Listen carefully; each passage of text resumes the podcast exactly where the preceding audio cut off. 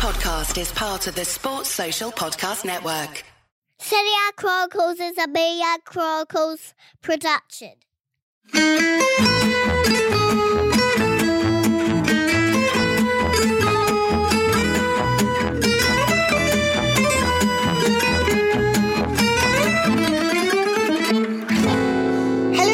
welcome to the Serie A Chronicles Q&A episode. This is an opportunity for you guys to ask us your questions and we will try to deliver a comprehensive response.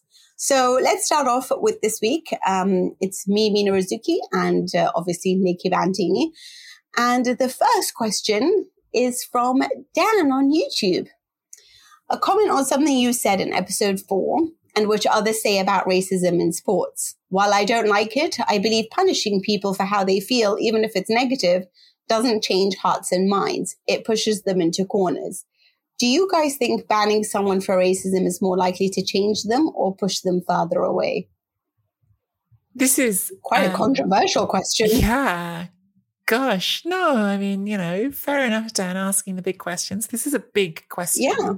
Um, Yeah, it is. I um, actually uh, starting off with this question made me realize, Nina, that at the start of um, of the week when we did our um, main Serie A Chronicles podcast for the week, um, we uh, actually missed off talking about uh, Denzel Dumfries and um, the fact that uh, he was racially abused during um, Lazio's game against Inter, and there was this very clear uh, TV footage of that, and um, some sort of hard questions about why can't we, um, if we can see people so clearly, why can't we identify them and and and, and get them out of stadiums right away? I I think I understand where Dan's coming from. Uh, if you force people to the fringes of society and alienate them, is that an effective method for changing hearts and minds? Possibly not for that individual. Possibly not for that individual. You make them uh, more hostile, more angry. If uh, punishment is accompanied with um, is not accompanied with rehabilitation in general. Big picture questions here.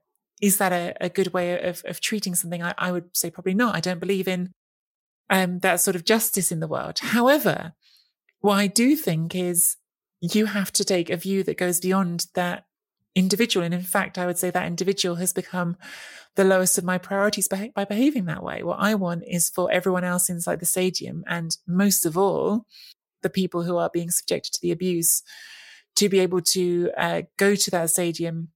I want people not to be able to be abused at their workplace. I think that's the first and most important part of all this. I think that that's should be a, a first pillar of everything. Someone should not go to literally do their job and be subjected to racial abuse. So for that reason, it's a no-brainer. Of course, you ban people from the stadium who do it because it's it's unacceptable that that should happen in your workplace. And secondly, I think that when you send a clear message that something is unacceptable, and there's no clearer way to send the message that something is unacceptable than just saying you get banned completely for doing it, you create an environment where that is understood. You create an environment where, and you have to be consistent in doing it. I mean, this, you know, you could learn this in any school classroom in the world. Like you only achieve these things by being consistent. If you just pick off one or two people who are racist and then don't get the rest, then that sends a message of, well, you can chance it. But if you do it consistently, you make it clear that the atmosphere will not tolerate it. And I think that that way you do make the stadiums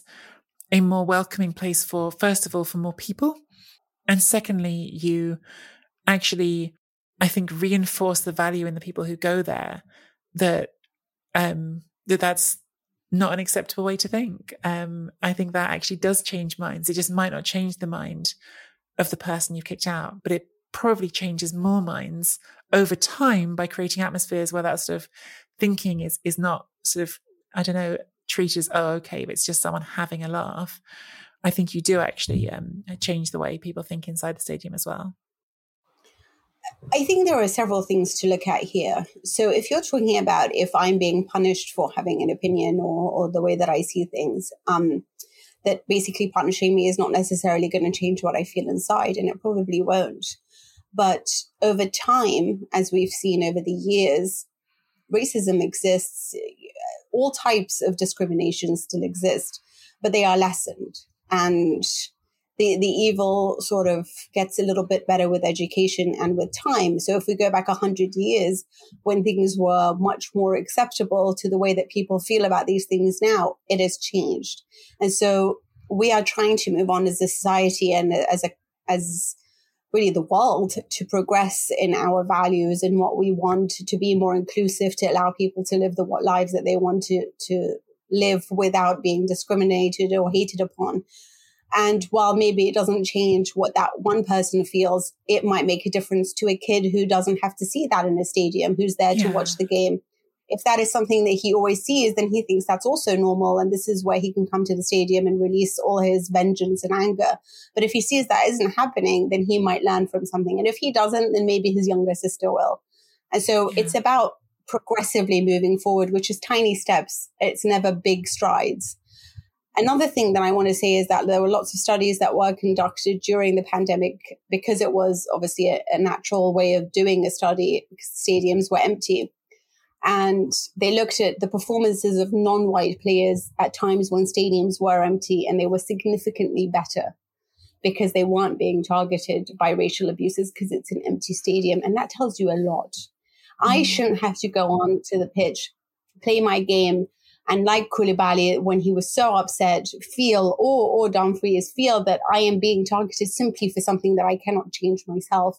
And so when you're not there, when your presence is not there, when you as a fan are not there, I do better. So what does that tell you? That tells you, you know, stadiums are for everyone, for people who play in them, for people who are directors, for the children, for the fans. They are not only there to please one guy who's paying for a ticket it is also a job for other people and they should be able to, like Nicky said, conduct their job without being discriminated or racially abused or anything happen to them. You should be able to fulfill your job.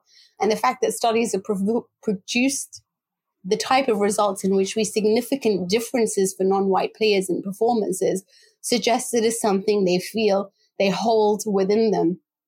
And that just can't be. We can't be in a world where something so silly affects that type of thing because again when we're talking about even from even if you want to take away just the ethical and moral dilemma it, money i mean the fact of the matter is is if you are a team that is made of stars um, who are pushing you through and they are black and you and or or non-white um, or latino or serbian or everything that has been targeted upon even napoli um, stars to, are targeted for you know other forms of discrimination, not necessarily racism.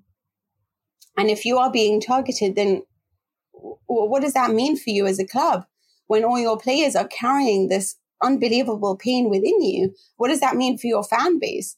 Um, what does that mean for society? So I think that it's always got to be many steps forward. It's got to be making sure that everyone feels happy there. And while we might not change the hearts or minds of a particular individual, down the line, it might change the mind of his son or his grandson. And that's all we can do at the moment. Yeah, I, I, I really, um, I, I, maybe there's nothing to add. I, I just really agree with that. I think we're all products of our environment. Every one of us is a product of our environment that we've grown up in uh, or we've lived through. And uh, the football stadium, the time you spend there is only a small part of the environment. And I don't think that anyone should expect or, or believe that, um, what happens in a football stadium is going to completely form someone's worldview. Of course, like if you want cultural change, you need cultural solutions that run all through society. But I think that it, it, it helps. I think if, if you can know that you go to a football stadium and you're not going to, to hear that stuff, I think it's one little, one, one, one environment more in which people are, are going to have their opinions formed. And yeah, it, it can't be a bad thing in my mind, I'm afraid, to, to ban races from a stadium. Yeah, I mean, I wrote a thread if you want to look into it. It's, it features the study or what it means in, in Italy and stuff. So if you want to just refer to my Twitter, then you'll see it a lot on there um, about racism. I wrote it. Twitter.com forward slash Mina Rzouki.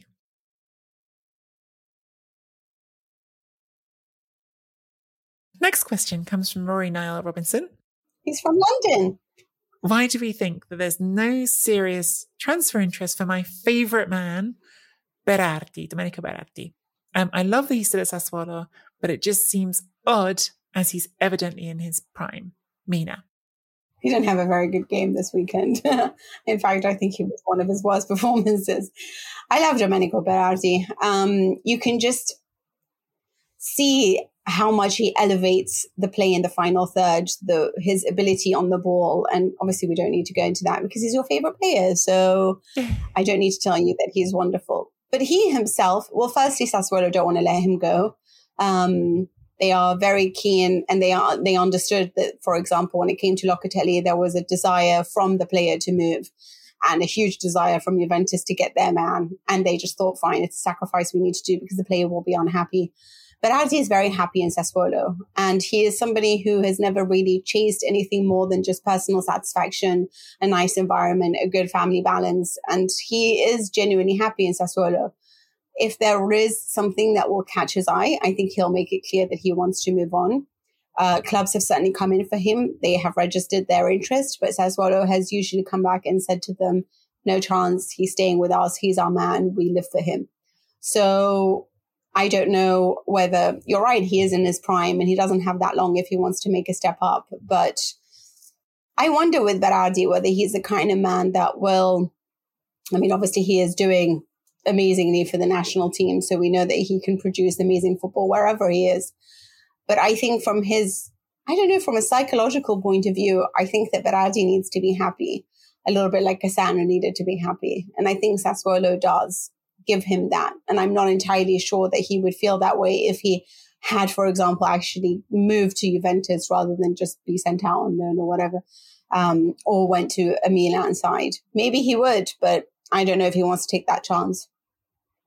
Yeah, there's there's been moments in in Berardi's career. So uh, he was actually um, had a chance to move to Juventus when he was 12 years old, and the story he tells about that is, look, I was a big Inter fan. I didn't really want to do it at 12 years old, which look, it's no, diff- it's no different to um to to someone no. like Francesco Totti who didn't want to go to Lazio and had that chance before he could have gone or, or go to Milan.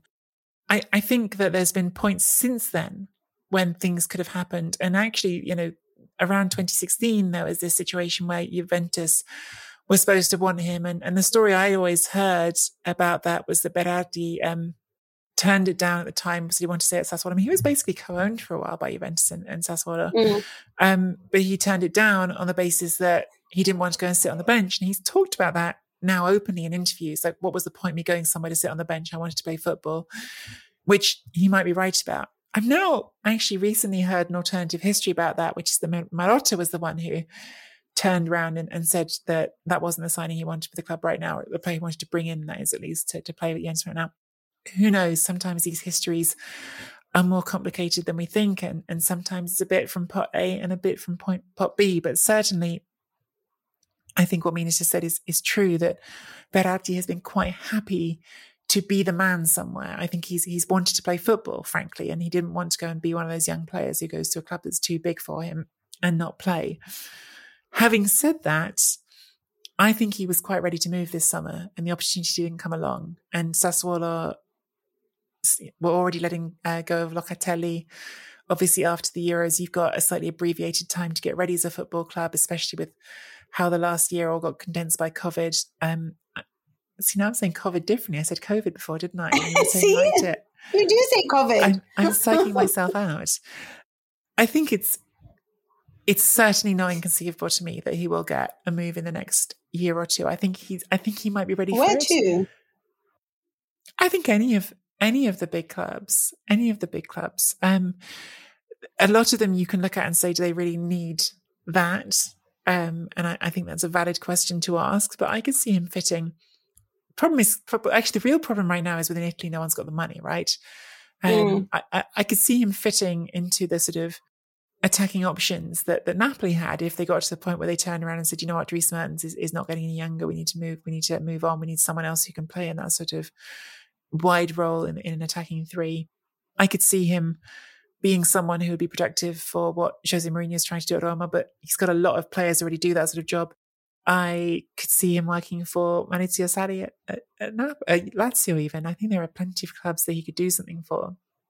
Oh, he could definitely do something for them do yeah. you think that he would succeed in it is the difference you know where i see him most being successful i feel like with napoli I, I, It's just because I, I don't know whether they should go for more players who are hungrier. And I don't know whether Berardi I would ever describe as the hungriest man I know, you know? That's an interesting question. Actually, the one that's just popped into my head, and it's it doesn't seem likely because um because they're not normally investing in that sort of profile of player. They're normally investing in players that they can make future profits on. But I actually could see him doing really well under Gasperini. I could see him really sort of thriving in in in that environment um, with a manager who will tactically know what to do with him and also who empowers players to to do the one-on-one thing i think that could really suit him but i think that that move is probably not the right not likely just again because of money and how these things work but maybe it's even not in italy maybe he's a player who will, will end up going and taking a chance to to play somewhere abroad but i i don't think he's going to end his career at sassuolo i i might be wrong i've been wrong before but i, th- I think there's there's a move coming for him um, before too long. So, so we'll see. I agree with you. Okay, third question is from Milanese Pat. so from Melbourne. Hello. Um, what we've had, you know, London, Melbourne. It's nice. London, Melbourne, YouTube. YouTube. Yeah, we don't know where that is, but you know, Dan, you should have told us where you're from, Dan. Um, if Pioli wins the Scudetto with Milan, God willing. Well, actually, I'm a Juventus fan. I'm a terrible Juventus fan. Today. Juventus fan, yeah. If Pioli wins the Scudetto with Milan, where does he rank amongst active Italian coaches? Active. Interesting. It's complicated um, because there's some pretty good ones going. I mean, Roberto Mancini just won the Euros, so he's pretty high up the list even though as a club manager, um, well, he did win the league with Inter, in the end, the league with Man City. I feel like he's he's um, he's sort of a bit out of mind with the club management just because he hasn't been doing it for a while. But yes, Mancini is is is probably still ahead of him, and um, Allegri has done so much that he's still ahead of him, and Antonio Conte uh, has, has won everywhere he's gone, but he's certainly would would would jump right up the list of of I don't know if he needs to even win it, frankly, to jump up the list. He's already very high on the list for me, but mm. he would he would move into that category, which is not a gigantic category of managers who've won the Scudetto. You know, there's there's there's not many people who get to say that at all. And I think certainly I would look at it as a greater achievement than Maurizio Sarri winning a league title with Juventus who were already in a winning period, if you're the manager who makes a new winning era, I mean, in a sense, he'd be in a position similar to to what to what Allegri was when Allegri won his league title at Milan. He'd be the guy who who ended something. You know, Allegri ended um, Inter's time on top. I suppose Juventus' time on top has already ended, but still, you're coming in and being the guy who puts Milan back on top. And then the world is your oyster from there to to to move into that category of of the established super managers like um, Allegri and Conte. You have to do it more than once, but you put yourself right up there as as one of the very best for sure. I think this also depends on you know how you view and how you rate players. You know whether you are like you know sort of the Juventus mold where the results is the only thing that matters and therefore only a trophy matters, or whether you're someone that's looking at the collective package of things. Um, Pioli has always been one of my favorite coaches. He's always been somebody that has he has a remarkable ability to get a, his point across to players. Um, there were question marks about how he handles pressure situations, like when teams were losing, if he could get them back onto winning ways. Um, and there were question marks with his temperament because he did get very angry at Fiorentina. And sometimes, you know, it was almost like you didn't know whether or not he was sort of on the edge of things, like if he could push through and, and find that winning mentality required. But this is, it, it keeps changing in football, and he has. As a tactician, as a man who develops talent, as a man who actually talks to players and, and forms a relationship and a bond with them, I genuinely don't think there's anyone better right now in Italy, um, or even outside of Italy, who is Italian, who who perhaps Roberto Mancini is very good at doing that, but he's doing it with Italians. Whereas Stefano Pioli has genuinely been a father to everyone who's arrived.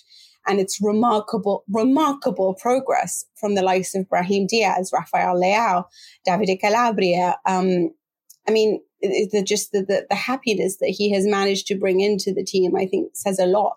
And I think that he was very good at nav- navigating a very negative situation in the in the passing of Davide Astori at Fiorentina, and he how he managed to bring Fiorentina together and to to try to get through it was remarkable as well. I mean, if you're talking about tacticians, I will always say to you, I don't think Antonio Conte is the greatest tactician. I think he's limited in many ways.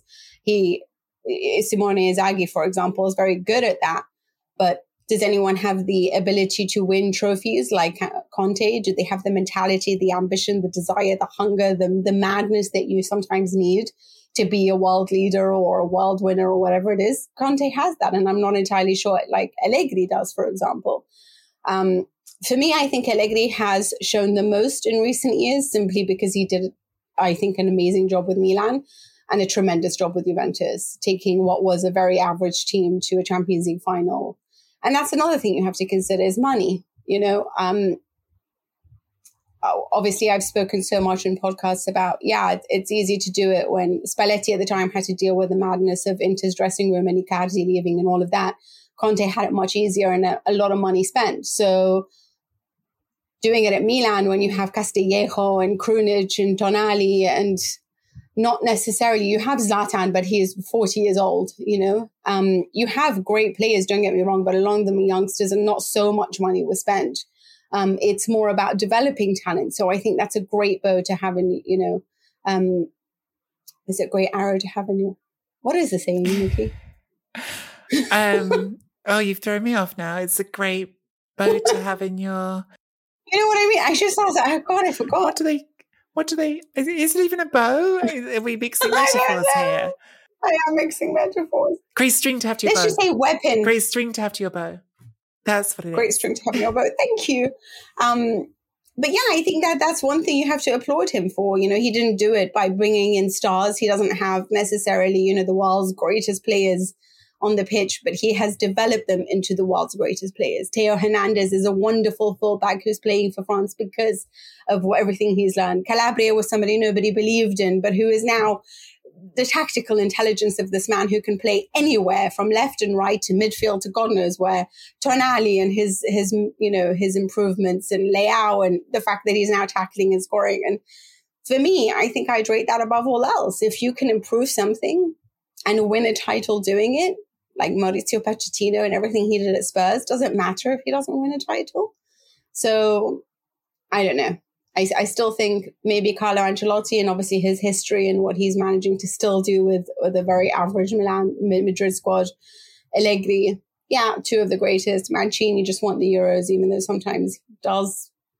I do find some of his decisions a little bit bizarre, but Stefano Pioli, what a man, what a coach. Honestly, I'm in awe of him right now. Do you know what I think, Rena? I think we're going to need to start doing our, our official Serie A Chronicles rank podcast to get through our top 10 We should do that. Serie A managers. Mm. Good, but maybe that's on for the future. Maybe you guys would like rankings. We could do managers in other categories, but, but that is it from us for now. Um, I hope you enjoyed this Chronicles Q and A. Do get your questions to us on Twitter at Chronpod with the hashtag Chronicles Q&A. Find us both on Twitter at Nicky Bandini, at Mina Rzouki. All of the links uh, for Serie A Chronicles social media will be in the show notes for this episode. Please leave us a rating and review on Apple Podcasts. And as Mina says, we say that, but what we really mean is leave us a nice review. If you're not going to leave us a nice review, Sod off. Write the nasty things you have to say down a sheet of paper, fold it up, and Burn it. give it to someone else um, because uh, we don't want that ruining our ratings now. Come on. Consider supporting the show at serieachronicles.com forward slash supporter. And for sponsorship opportunities, please email marketing at mediachronicles.com.au. We will be back next week on Tuesday. See you then.